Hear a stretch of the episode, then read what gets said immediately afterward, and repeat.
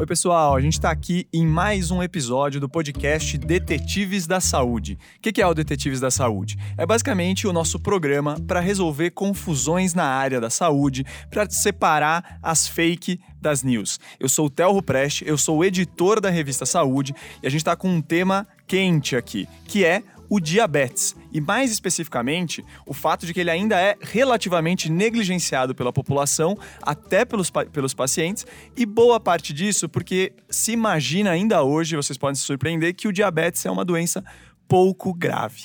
Bom, eu vou confessar que eu tô um pouco triplamente, diria, animado e também nervoso aqui neste programa. Por quê? Primeiro, porque esse é um programa pedido por um ouvinte nosso, Augustin Lopes, que entrou no nosso e-mail e falou pra gente que gostaria muito de ouvir um programa sobre isso. Segundo, porque ao meu lado aqui está o Diogo Sponchiato. O Diogo Sponchiato é o redator-chefe da revista Saúde, vulgo meu chefe. Tudo bem, Diogo? Tudo bem, Theo. Fica tranquilo, viu? Olha lá. Vai dar tudo certo. Vai dar certo, vai dar certo.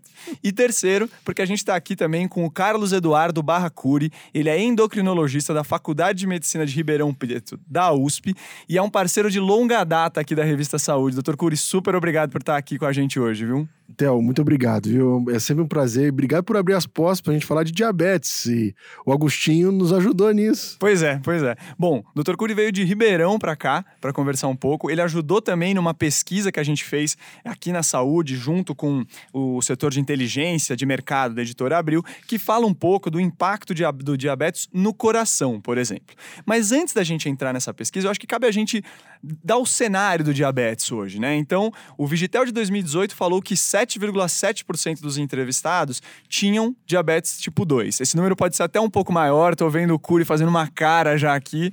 É, e mais, de 2010 a 2016, as mortes por essa doença cresceram 12%, segundo o Sistema de Informações de Mortalidade do Ministério da Saúde, que também tem suas questões metodológicas, as, algumas faltas de dado, mas que mostra aí um crescimento de mortes. São mais ou menos, segundo esse, esse sistema, 61.390 398 mortes, ou melhor, foram 61.398 mortes pela doença em 2016.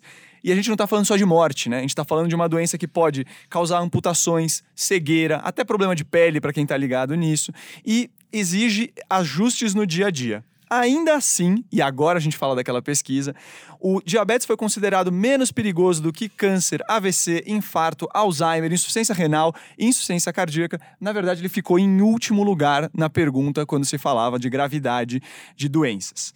É, bom, Curi, que está por trás disso? Se é uma pergunta que você dá para responder. Montel, assim, eu, eu sou um grande. Você sabe disso, eu, eu, grito, eu procuro sempre trazer à tona o diabetes, porque é uma doença do. do, do eu, eu brinco que parece obra de esgoto de prefeito, que não dá voto. O diabetes não dá febre, não dá sangramento. Então, se a gente não, não, não gritar, se nós não demos um grito bem grande, todo mundo esquece. Você falou um número perfeito aí. Nós tivemos mais de 60 mil mortes no ano de 2016, que é o último ano que tem dados do Ministério. Esses dados de morte, Theo, são realmente eles são confiáveis. Mesmo assim, você tem que lembrar que o diabetes provoca algumas mortes que não estão no atestado. Mas às vezes o cara morreu de, do coração, mas ele tinha diabetes. Às vezes ele morreu de insuficiência renal, mas ele tinha diabetes. Então, ele, ele infelizmente está surgindo como causa de morte, coisa que na época que eu fiz faculdade, o diabetes nunca era considerado causa de morte. E na faixa etária dos 60 anos de idade acima, é a quarta causa de morte no Brasil. Aí você começou falando do Vigitel, rapaz. O Vigitel, para para pensar, é, é a plataforma que o governo tem de planejamento. Tem de segmento, se não me engano, são de 10 anos já, o Vigitel. Mas o, como é que você faz uma pesquisa de. O Vigitel fala pra gente, hein, Diogo? O, você, qual é o seu peso, qual é a sua altura para calcular o percentual da população que está com obesidade? Você saberia, ouvinte, você saberia seu peso, sua altura adequada agora? Imagina, o Vigitel, gente, é feito por telefone. A metodologia é telefone. Aí ele pergunta: você tem diabetes? Ora, se é uma doença silenciosa, tem dados no estado de São Paulo, cerca de 20% dos diabéticos não tem diagnóstico de diabetes. E tem um detalhe que é por telefone fixo ainda, né? Que está mudando cada vez menos boa, telefone fixo. Boa! Telefone fixo, é verdade. Então, gente, a gente tem que tomar muito cuidado com isso. A gente está se baseando hoje nos dados da Federação Internacional de Diabetes. Nós estamos falando em torno de 12 milhões de pessoas adultas com diabetes no Brasil hoje, mais 14 milhões de pré-diabéticos. E esses pré-diabéticos, Curi, o que, que significa? Que eles estão um passo de virar pessoas com diabetes para valer? Muitos vão se tornar diabéticos, mas mesmo que não se tornem, é importante. Boa é essa. O pessoal acha que pré-diabetes é uma pré-doença. Infelizmente, o pré-diabetes já é uma doença que cursa com aumento de mortalidade. Então, isso não é, não é para festejar, não. Então, nós temos um dado muito sério para ser tratado e a gente tem que ser, levar o diabetes com muita seriedade. Temos que gritar aqui e eu fico muito feliz da Abril e a saúde, como sempre, está nos ajudando nessa batalha. E, Curi, essa é uma boa pegada até para a gente, antes de a falar da seriedade mesmo, a gente entender o que, que é essa doença, né? Então, e por que, no fim das contas, ela é tão perigosa mesmo sem manifestar sintomas? Como é que a gente consegue responder isso? É o seguinte, é, quando você tem sintoma, você corre atrás. Então, isso é igual um, um, câncer de intestino que dá sangramento. O sangramento te avisa para procurar o médico. O diabetes fica anos, especialmente o diabetes tipo 2, que é o diabetes mais comum, que é o diabetes da pessoa com 50, 60 anos, com barriguinha, pressão alta, colesterol alterado. Então ele fica anos. E às vezes a pessoa, ou às vezes dá sintoma, Théo, e não bate, não bate o nome à pessoa. Então, assim, ele está com cansaço, disfunção erétil, ele está com perda de memória, por exemplo, ele está com a apneia do sono, que está muito associada a diabetes, tem uma dor no peito esquisita, mas que não é nada, e quando vê, pode ser um sintoma típico de problema cardiovascular. Então é complicado. O rim, por exemplo, o rim de uma pessoa com diabetes para de funcionar sem dar uma dor. E ele urinando. Olha. E urinando. Mas, doutor, eu tenho eu urino normal. Pois é. Ô, Curi, teria que. A, a, gente teria que fazer um rastreamento, já que ele é uma. Já que dá para dizer que é uma doença silenciosa, é, em tese, todo mundo, né? Ou pelo menos todo adulto, deveria é, consultar, com, com, com o aconselhamento de um médico, fazer exames para rastrear se tem ou não diabetes ou mesmo pré-diabetes? Sim é uma doença que se rastreia.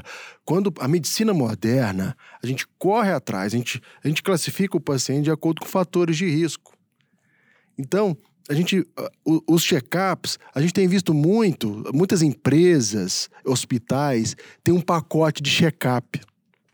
Então, muitos, muitos funcionários se sentem bem cobertos.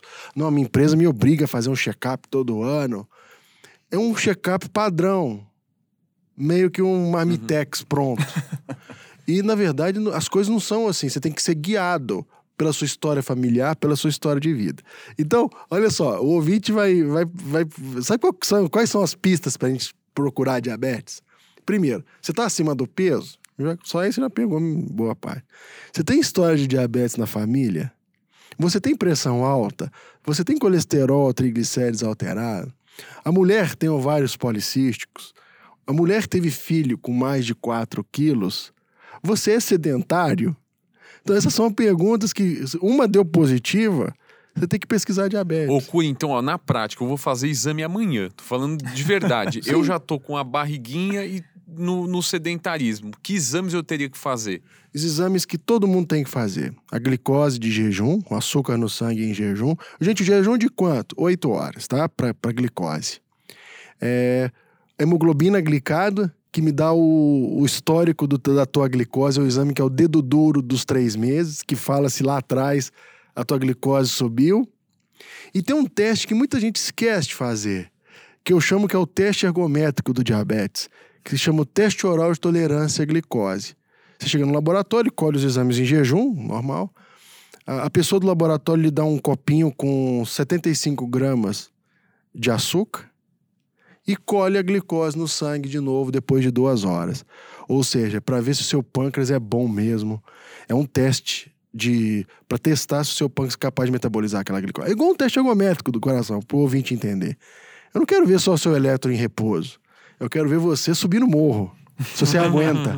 Quero ver se o seu motor é bom. Porque o, o- então a coisa do diabetes é justamente que em face dessa doença, o organismo ele não consegue lidar bem com os aportes de nutrientes que fazem a glicemia subir, né? Então, na verdade, o diabetes, se fosse resumir muito, né, doutor Cury, é essa oscilação muito elevada com a glicose geralmente lá no alto, né? Isso, aqui a glicose no sangue, a gente precisa dela. Existe uma faixa de normalidade de glicose.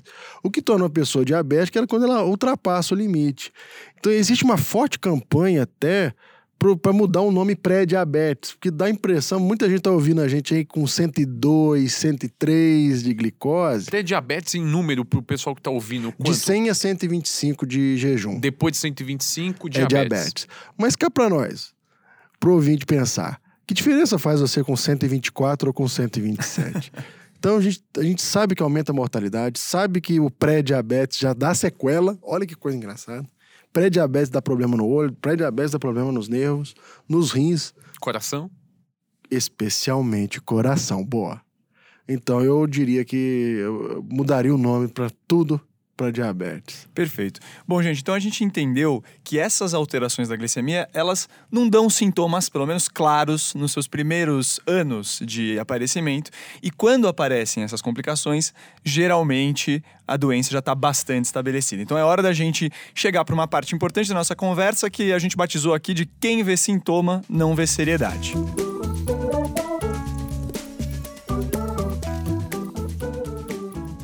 Bom, gente, contrário de quando um osso quebra, ou mesmo quando vocês ficam gripados, o diabetes não dá sintomas claros. Eu já falei isso algumas vezes, eu espero que esse seja um recado que a gente leve daqui. É, assim como algumas outras doenças crônicas, como hipertensão, até hepatite C, de certa forma, é, ele vai passando silencioso até que, de repente, vem o estrago se a gente não fica de olho nele. E, bom, começando talvez pelo coração, que foi alvo de uma pesquisa aqui da saúde, batizada de Quando o Diabetes Toca o Coração, eu li o editorial ali da, da frente da, dessa pesquisa e ficou constatado que uma em cada duas pessoas com diabetes perde a vida por causa de doenças cardiovasculares. A questão é, Curi, o pessoal sabe disso? Não, não sabe. A gente. e a gente- pesquisa confirmou que não tá na cabeça das pessoas, né? É impressionante, é impressionante. Ô, Diogo, conta, conta pro ouvinte, quem era, quem eram, antes, antes de mostrar os números, se você me permite, Theo, quem foram as pessoas que foram analisadas? Ó, essa pesquisa, só para o ouvinte entender, né? Como o Theo falou, ela foi feita pela revista Saúde, com a área de inteligência de, de mercado da, da Abril e a curadoria técnica do Dr. Cury. A gente entrevistou mais de 1.400 brasileiros, sendo 828 sem diabetes e 611 com diabetes tipo 2. Pessoas que têm acesso a recursos, têm acesso a mais instrução de saúde e de todas as regiões do país. É, um dos grandes diagnósticos é que não está colado no imaginário eh, das pessoas de que diabetes é um fator de risco para doenças do coração, que diabetes sim mata as pessoas do coração. E, e aí, né, Curi, a, a gente ficou elucubrando eh, de que maneira que a gente pode não só sensibilizar as pessoas, mas os próprios médicos a tentar reverter isso e mais do que saber, fazer as pessoas tomarem atitudes para se proteger, né? Justo, se- du- durante a apresentação da pesquisa, foi durante o ano do debate, o, o Diogo falou um ponto que eu, não, eu como médico, não tinha me tocado. Que saber da gravidade aumenta a adesão ao tratamento. Uhum. Que é uma coisa interessante mesmo. Peraí, se, se é grave, eu vou conseguir, eu vou me tratar mais. Eu acho que essa sensação de urgência que existe, que a gente tem que falar, sabe? É é uma população, Diogo, é, eu vou emendar, a maioria com nível superior, uma faixa de renda mensal muito boa, atendidos no sistema privado na maioria. E aí, aquela a, a pergunta que mais doeu no coração foi: diabetes está ligado a do- a infarto? A maioria. Não É, faz o problema é que a pessoa que não tem diabetes, tudo bem ela não saber. Mas o problema é que a pessoa que tem diabetes não sabia da relação com infarto nem AVC. Theo. Quer dizer, né, Curi, na cabeça das pessoas e, e mesmo na nossa, a gente liga muito diabetes a complicações como amputação, né? Cegueira. Só que o que mais leva as pessoas embora, que é doença cardiovascular, a a gente não faz essa ligação direta e tem que fazer, né? E é o que mais mata.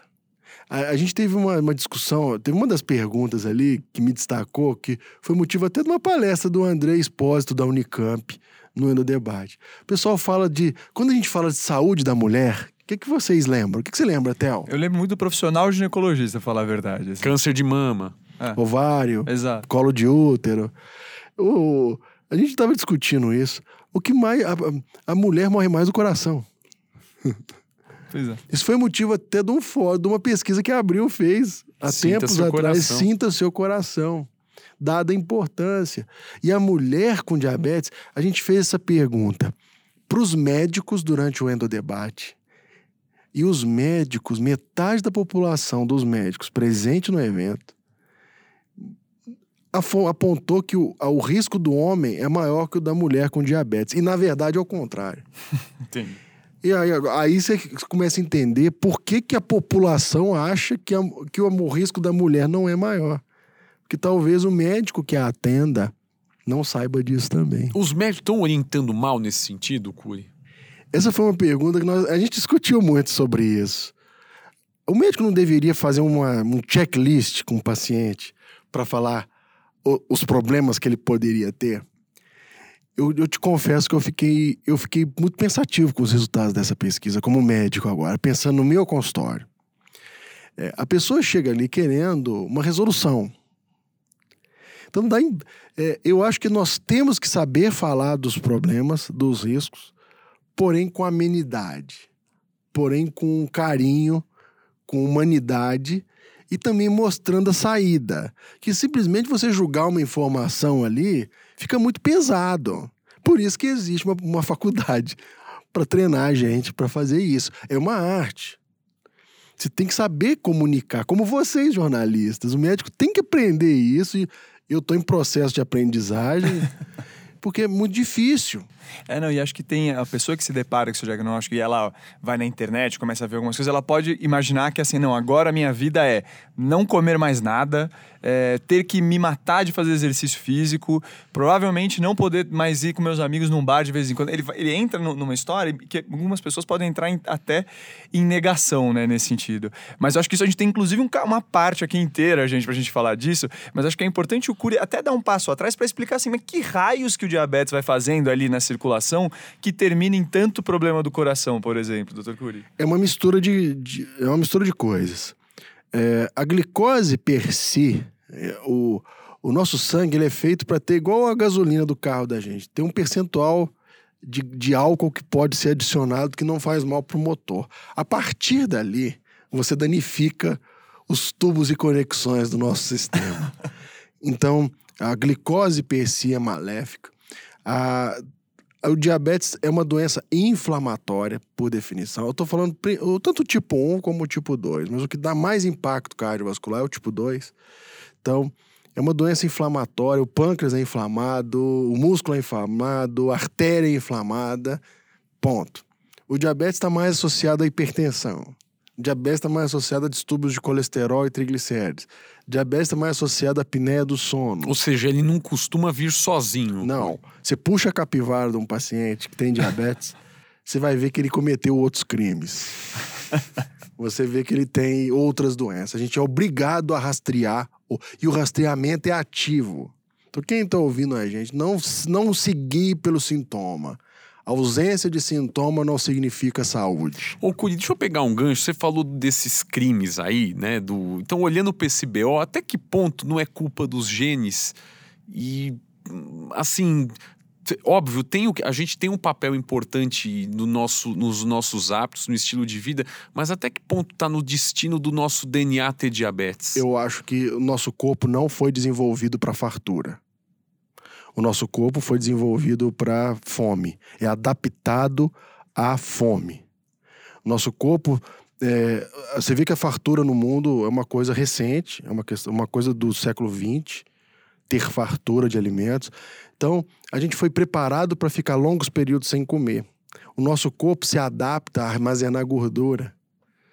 O nosso corpo não deixa a glicose sair pela urina. Ele segura a glicose achando que vai faltar amanhã. Mas na verdade nós temos fartura. Então, nós somos muito mal adaptados. Essa mudança de 50 anos, nós não fomos feitos para isso. Nós temos genes do homem, vamos falar assim, simplistamente. Nós temos genes do homem da idade da pedra. Uhum. Passando fome. Só que hoje a gente pede comida delivery, né? Justo, justamente. Aí o excesso de calorias não é bom para o nosso organismo. E aí vai ter uma outra seleção natural agora. Uma coisa que intriga também, gente, eu sou um dos críticos a isso, que nós estamos, nosso corpo não é feito para isso, mas até o momento, cá para nós também, a gente nunca viveu tanto. O problema das estatísticas de, de expectativa de vida, apesar de, da fartura de alimentos, apesar de tudo, é que aumentou a expectativa de vida, mas aumentou a expectativa de vida de anos doentes também. Isso é o que está pegando agora. Vai ter uma hora que a curva vai começar a baixar. E talvez olhar para essa questão do bem-estar seja uma boa forma também de conversar com essa pessoa, né? Porque a gente está falando aqui de mortalidade, mas a gente também tem essas outras complicações do diabetes, né, Diogo? A gente fala muito de a pessoa começa a perder sensibilidade nas extremidades, né? Ela começa a começar a enxergar pior, muitas vezes sem saber porque isso está acontecendo. É, isso também é, acontece com frequência, doutor Cury, esse tipo de complicação? Acontece, infelizmente acontece. Só que a gente também rastreia. A gente pede, quando a pessoa tem diabetes, a gente já. Ele, você falou uma coisa certa, o Diogo mencionou. Uh, o paciente não tem medo, tecnicamente, da morte. O problema dele é sofrer. Então, na pesquisa que nós fizemos o ano passado com a Abril, com a saúde, a inteligência da Abril, que é, é o que o brasileiro sabe e não sabe sobre diabetes, a gente perguntou os maiores medos. Foram, me, me ajude, Diogo, era cegueira, amputação e fazer terapia com diálise. Né? Isso. E, e, muito, e também. O coração ficou para trás, hein? O coração ficou lá, lá para trás. E também numa das perguntas daquela pesquisa, Curi, eu não sei se você lembra que a pessoa com diabetes que já fazia tratamento ou, ou que estava prestes a fazer, é, muitas tinham mais medo da insulinização, ou seja, tomar insulina, do que de morrer. Né? Isso foi marcante mesmo. Isso foi marcante. Você veja um tratamento que salva, eles têm mais medo do tratamento do que da, da própria doença. Então, isso, isso, isso custa dinheiro, viu? Isso custa, o tratamento das sequelas custa. Então, a gente. Porque quando tem um paciente diabético, que está ouvindo a gente agora, a gente manda para o oftalmologista antes dele falar assim: estou perdendo minha visão. A gente faz exame de rim antes de ter problemas maiores. Da mesma forma, existe um rastreamento para problemas de coração, inclusive para não esperar ele vir com sintoma. A medicina moderna antevê o sintoma.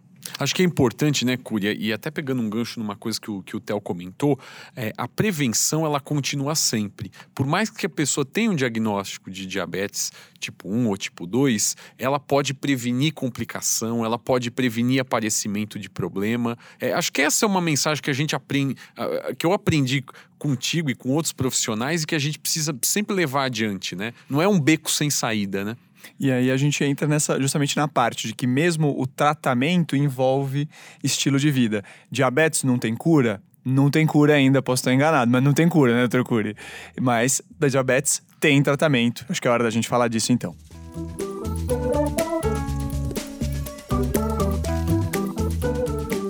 Pessoal, por mais que pipoquem umas notícias falsas por aí sobre uma planta que cura diabetes, a nova garrafada que cura diabetes, a verdade é que, uma vez diagnosticado com a doença, ela vira sim preocupação pro resto da vida. E por que, que eu ia então ficar fazendo rastreamento, tudo antes, e no fim das contas eu vou ter essa doença para sempre? Ora, justamente porque se a gente faz o rastreamento, a gente pode diagnosticar precocemente, evitar complicações, justamente porque tem tratamento e tem tratamento bom. Tem tratamento medicamentoso, tem até tratamento cirúrgico cirúrgico e tem muito estilo de vida. Então, hora de falar de tratamento. Curi, pode começar por onde você achar melhor aí. Eu vou começar falando do problema, então. Na pesquisa que a gente fez agora, é, das pessoas com diabetes, um quarto não usavam o tratamento que o médico indicou adequadamente. Então, você está piorando o problema. Já diagnosticou, já, já passou por isso, ok, trate. Então, independente do tratamento, siga o tratamento que, que, o, que o seu médico de confiança lhe indicou. Que não tratar é pior. E isso aconteceu com um quarto dos entrevistados, né, Diogo? Ô, Curi, dá para tratar sem remédio diabetes? Infelizmente, não. o diabetes, o diabetes, o diabetes tipo 1, o tratamento é com insulina para o paciente sobreviver. Sem insulina, o paciente morre. Com insulina, ele vive, vive-se bem e tem uma expectativa de vida muito boa e qualidade de vida boa, atualmente. É, a insulina é repleta de mitos, todo mundo morre de medo de insulina, mas a insulina salva vidas. Quando o New York Times, quando falou da, da dupla de pesquisadores canadenses, noticiou como a cura. Eu tenho, esse, eu tenho isso guardado. E não é a cura, mas sem dúvida mudou o paradigma. O diabetes tipo 2 é um, é um diabetes do adulto, com barriguinha, pressão, colesterol. O tratamento tem que começar com medicamentos. E como é uma doença complexa, a gente já falou, normalmente a gente preconiza o uso já de pelo menos dois medicamentos desde o diagnóstico. Porque é uma doença crônica e está no contrato, ela é progressiva. E a velocidade de progressão depende de duas coisas: do tratamento medicamentoso adequado, ele retarda a progressão, e a mudança de estilo de vida. E os pacientes sabem disso. Na pesquisa, eles mostrando conhecimento que os hábitos de vida são relevantes. Mas na hora que a gente fez aquela pergunta, Diogo, de você faz, Aí o bicho pega. aí o bicho pega, aí o índice caiu absurdamente. Ô, Curi, e eu sei que não tem respostas, uma resposta simplista para isso, é, mas o que que faz esse pulo, né? Você transformar esse conhecimento, eu sei que eu preciso fazer atividade física, comer direito, em hábito. Assim, tem algum, alguma pista de como a- todo mundo possa colocar esses hábitos na rotina, seja uma pessoa com diabetes, seja quem não tem e quer prevenir, inclusive, o aparecimento da doença? Eu acho que é informação. Eu acho que a falta de informação mata, mata do coração. E quanto mais a gente informa e adaptar a informação para cada paciente. Por isso que eu tô muito grato a Abril, a vocês, da gente estar falando. Isso não é um problema só médico, porque no consultório a gente faz palestra para um paciente. Aqui nós estamos falando para milhares. Tem paciente que funciona com terrorismo. É. Tipo Tem uma paci- propaga- antipropaganda em maço de pacientes que cigarro. você tem que fazer, falar que ele vai ter problema e ele funciona dessa forma. É individualizado. Tem o que não, né? E tem paciente que você não pode fazer isso porque ele trava. Aí ele abandona de vez, ele troca de médico. Tem pacientes que tem que fazer um reforço positivo, você tem que mostrar o ponto positivo. Então, eu te diria que não existe uma fórmula, mas um denominador comum se chama acesso à informação. Perfeito. Eu vou, aqui, na tentativa de motivar o pessoal aqui, eu lembro de uma reportagem que eu fiz na época, conversei com o Dr. Cury, inclusive, que a gente falava da insulina, mesmo da história da insulina. E eu, particularmente, me surpreendi muito com uma carta do Theodore Ryder, que era o Ted Ryder. Foi um dos primeiras primeiras na época, uma criança em 1916, ele nasceu, na época uma criança diagnosticada com diabetes tipo 1, emagrecendo muito, eis que recebeu o tratamento. Qual era o médico mesmo, Dr. Cury? É, são, são dois. São dois, né? Bunting e Best. Exato. Recebeu um tratamento com insulina. Primeira vez que estavam aplicando esse tipo de coisa. Eu fiquei muito emocionado com a cartinha dele, porque ele tem uma. Ele manda depois uma carta pro Dr. Bentin, no caso, e fala: Querido Dr. Bentin, eu queria muito que você me visse agora. Eu estou, sou um menininho gordinho e me sinto muito bem. Consigo escalar uma árvore. É, muito amor de Ted Ryder. Ted Ryder, gente, pra quem tem acha, ah, olha, mas foi pouco tempo, ele viveu pouco. Ted Ryder, nascido em 1916, foi morrer em 1993. Doutor Cury, uma criança com diabetes tipo 1 sem tratamento vive quanto? Meses. Então tá aí, gente. Essa é a questão da importância, pelo menos, eu tô falando de diabetes tipo 1 aqui, mas da relevância de um tratamento bem feito e de uma, de uma história. Essa história me marcou muito, assim, é, profundamente. Tá, inclusive, no museu no Canadá. O Canadá, aliás, ama a história da insulina. Tem, na moeda deles tem a insulina. Então, eu acho que mostra o quanto o tratamento é importante. E ele evoluiu muito, né, Dr. Cury? O Ted Ryder usou seringa de vidro com agulha de ferro. E estava eternamente grato. E ele viveu. Ele viveu uma expectativa muito média para a idade dele, para 1916. Ele, acho que, sei lá, talvez ele viveu muito, Pois é. comparando-se com uma pessoa que não tinha diabetes. E eu vou te falar, evoluiu demais. Hoje nós estamos falando, a mesma criança hoje, em 2019, pode não furar o dedo Existe um sensor de glicose hoje disponível no Brasil.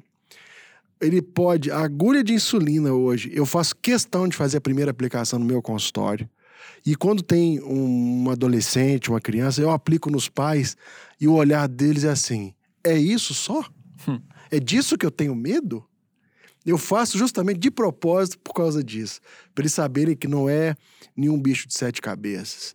Então, é, as insulinas, os medicamentos orais hoje, dá para se fazer um bom tratamento, mesmo pelo SUS. Mesmo pelo SUS, nós temos condições de tratar uma pessoa com diabetes com dignidade. Temos medicamentos melhores, piores, e cada paciente de um jeito, mas é possível sim. É possível usar, inclusive, só comprimido, às vezes, né, Turcuri, para diabetes tipo 2? Sim. A grande maioria se vira muito bem com medicamentos. Agora, o problema é a adesão. Adesão é a chave. A gente fala, vive de lançamentos, precisamos de novidades e tal. Isso foi um motivo de uma discussão que a gente fez no ano passado no Ano Debate eu pedi dois colegas meus para discutirem. Eu preciso de novidades, um defendendo a necessidade de novidades e o outro defendendo que com o que nós temos dá para dá viver muito bem. Foi muito bacana isso. E eu te falo que adesão é um grande problema de saúde pública em, em doenças crônicas. Porque é fácil você ter adesão para uma dor de cabeça. Acaba rápido, né? Você toma um remédio para melhorar a dor de cabeça. Agora, dura você tomar um remédio para diabetes, uma doença que você não sente, você não vê um benefício técnico assim evidente e você mantém o uso para a vida inteira.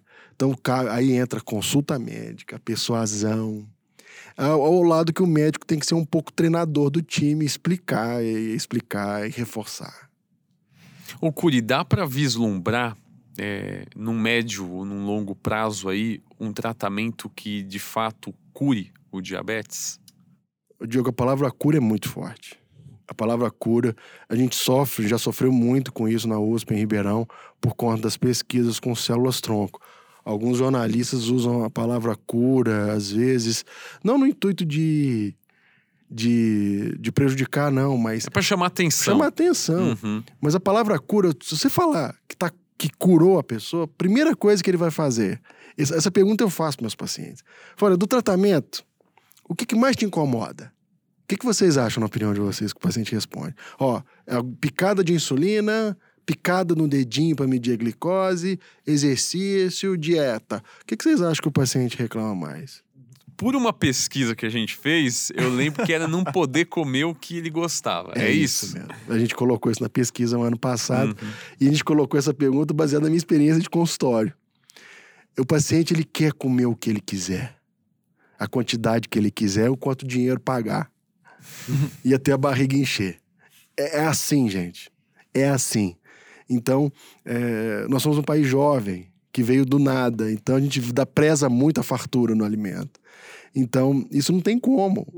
Enquanto a população não entender que a dieta do diabético, que a vida de um diabético é a vida da pessoa comum, vai ficar difícil. E quando você fala de cura, ele fala: bom, então eu tô livre, posso comer à vontade. Né? É isso. Então, a, a, cura, Diogo, envolve muita coisa. Eu, muita gente fala assim: não, já descobriram a cura, então. Estão escondendo para a indústria ganhar dinheiro. Mentira. E, é. por, e por outro lado, Curi, outro dia eu vi em livraria livro dizendo que dá para curar diabetes pela dieta. Fake é, news? Isso é um crime, isso é fake news. Isso, isso, isso é crime tá? Isso é uma, uma atitude extremamente criminosa, foto, completamente irresponsável. Nós estamos falando de uma doença que custa milhões, custa vidas para o Brasil. Não, não pode, não, a gente não pode tolerar isso, tá? Isso é um bando de charlatão que faz um negócio desse. É claro que uma, uma, eu tenho, acontecem casos de pacientes que têm um diagnóstico de diabetes e mudam a vida. Acontece passa a fazer exercício, passa a alimentar melhor, e às vezes podem até não precisar de medicamentos. Mas essa é a exceção da exceção. Porque quando ele se torna diabético, uma informação técnica, ele já perdeu cerca de 70% da função do pâncreas de produzir insulina. E outra, vamos falar a verdade, que cura, exercício físico é remédio. Alimentação saudável é remédio. No transplante de células-tronco, nós temos pacientes que ficaram anos sem usar uma gota de insulina, diabetes tipo 1. que eu acabei de falar que precisa de insulina para sobreviver. Então quer dizer que está curado? Não. Eles estão tomando um remédio chamado atividade física e um outro remédio chamado é, alimentação saudável. E quando eles deixam de fazer por alguns tempos, a glicose sobe. Que cura é essa? Não tem, não tem milagre nesse sentido. Não tem milagre. E, exige é, suor, disciplina. E eu citaria aqui o gancho da cirurgia bariátrica. Que a cirurgia bariátrica, muitas vezes os pacientes passam. Eu vim no avião para cá com um paciente meu que fez a cirurgia. Ele tá deslumbrado, assim, com o resultado. ele diz que ele tá curado, mas aí eu falo, não tá curado. A cirurgia bariátrica é uma bem indicada para o paciente certo, no tempo certo, é uma baita terapia importante. Mas não é a cura. A cirurgia bariátrica, a gente tem uma grande, ao longo prazo, os estudos mostram que é possível, eh, o paciente tem que comer saudável, ele tem que fazer atividade física, e muitas vezes ele precisa tomar remédio. E muitas vezes muito menos do que tomava antes, mas não é a cura. A palavra cura é muito forte. Tem que tomar muito cuidado. O ouvinte, duvide de tudo que seja fácil, rápido, indolor. Como é que é aquela, aquela expressão, se o santo é. Se o milagre é muito grande, desconfio do santo, do né? Isso. Então tá certo, gente. Bom, a gente chegou a falar um pouco de adesão. Acho que adesão faz parte de uma parte da nossa conversa que é maior, que são os desafios do dia a dia da pessoa com diabetes e mesmo da pessoa que quer prevenir o diabetes. Então vamos para essa parte da nossa conversa.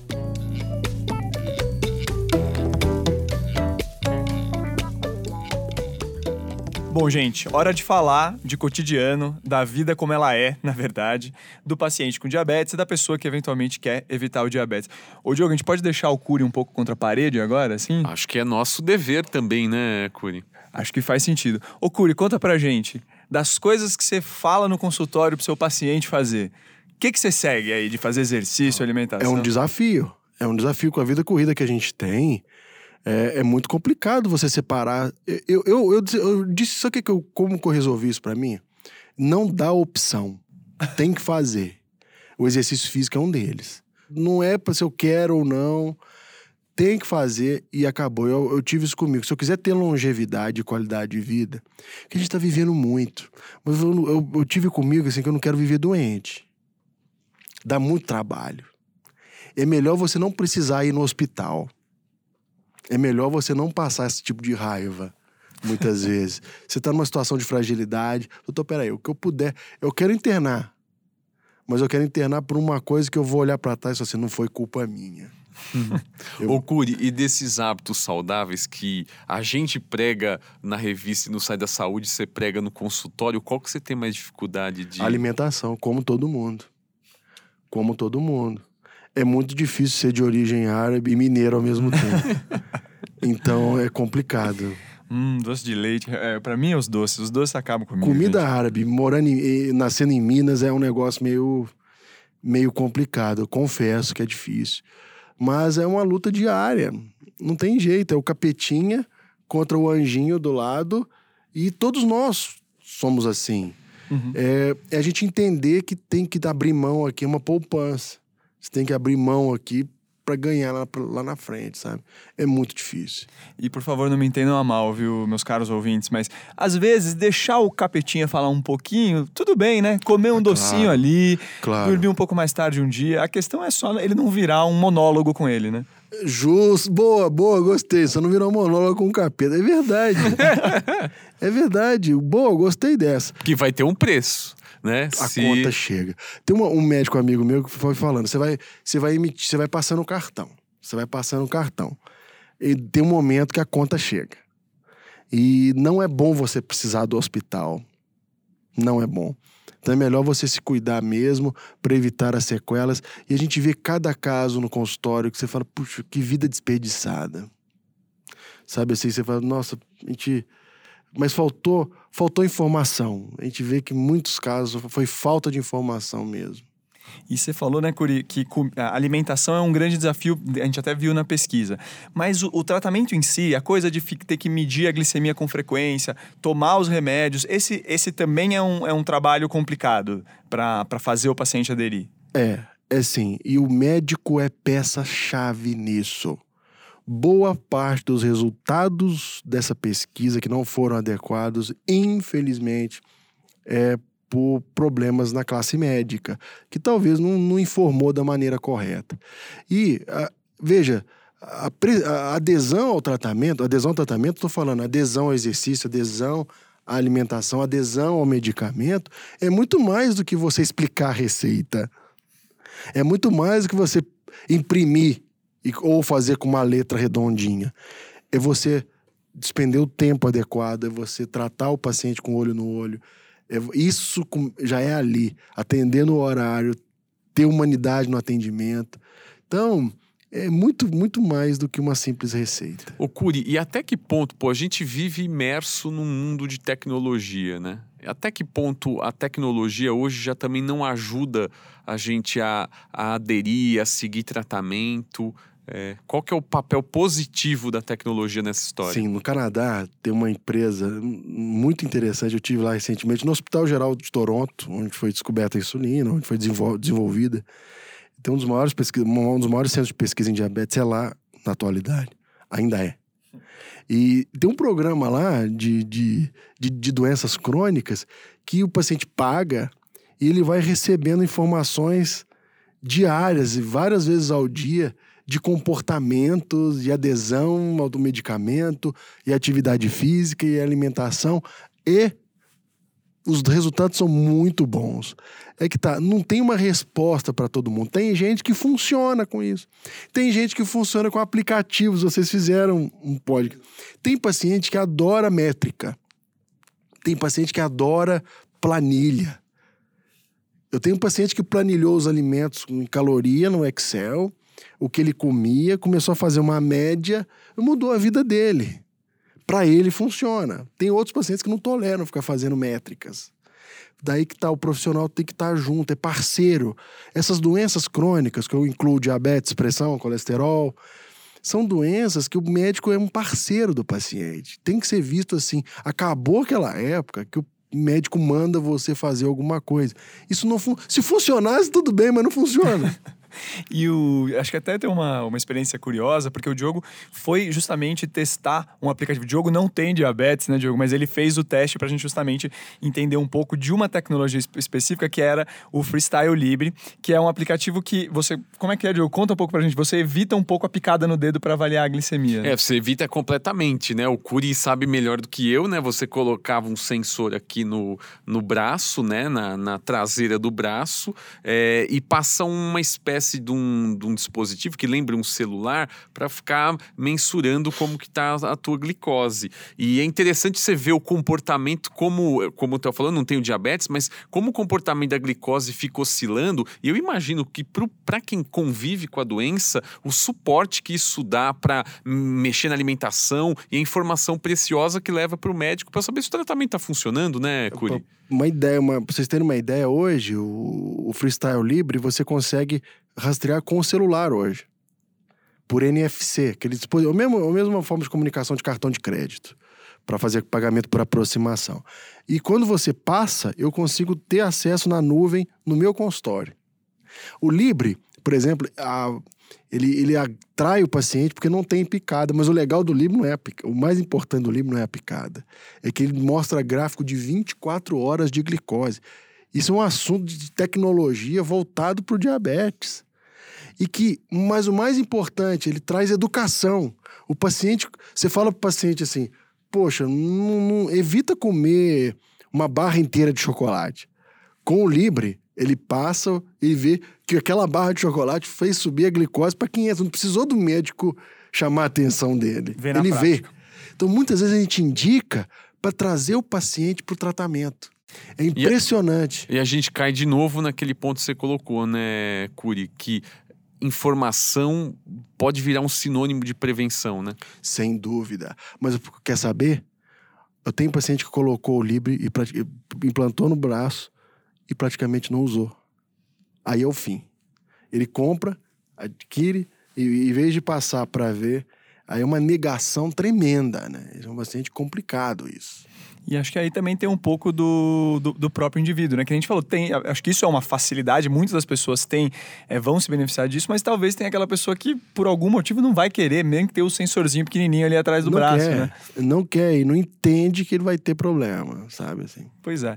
Bom, gente, eu acho que deu pra gente fazer uma volta boa ao redor do diabetes, entender que ele é uma doença séria, mas que é uma doença tratável, acima de tudo, com informação e adesão ao tratamento. Doutor Cury, queria agradecer de novo por estar aqui com a gente hoje, compartilhar suas histórias aqui. Theo, muito obrigado. Obrigado por abrir espaço. Eu queria reforçar para todo mundo que fazendo um tratamento adequado, é, é possível sim o paciente ter uma vida muito tranquila. Eu brinco. O paciente com diabetes que se cuida bem, é mais provável que ele morra atropelado ou que ele morra num acidente de carro do que morra do diabetes. Então, você tem. É possível viver sim, ter diabetes não é sinônimo de sequelas. Perfeito. Diogo, passei aqui na prova? Pô, nota 10. Maravilha. Obrigado Briga... por estar aqui hoje. Obrigado viu? eu pelo convite, obrigado, Curi, por estar aqui conosco. Muito bacana. Gente, Espero é... que as informações é, sejam valiosas e possam ser convertidas em hábitos saudáveis para todos nós. Obrigado por ajudar a gente. Perfeito. E é bom, aproveito aqui para agradecer muito ao Rafael Bertazzi, que está na mesa de som e faz a edição de todos os episódios aqui do Detetives da Saúde. Obrigado, Rafa. E, bom, fica o recado para vocês entrarem em contato com a gente para fazerem suas críticas, sugestões sobre o podcast Detetives da Saúde. É só ir lá nas nossas páginas da Revista Saúde, no Facebook, no Instagram e fazer seus comentários. A gente também tem e-mail. Sim, e-mail existe. saúde.abril@atleitor.com com.br Foi por onde, aliás, o Augustin falou com a gente e sugeriu esse episódio. Então, agradeço muito de novo a audiência de vocês. Até semana que vem, gente. Um abraço.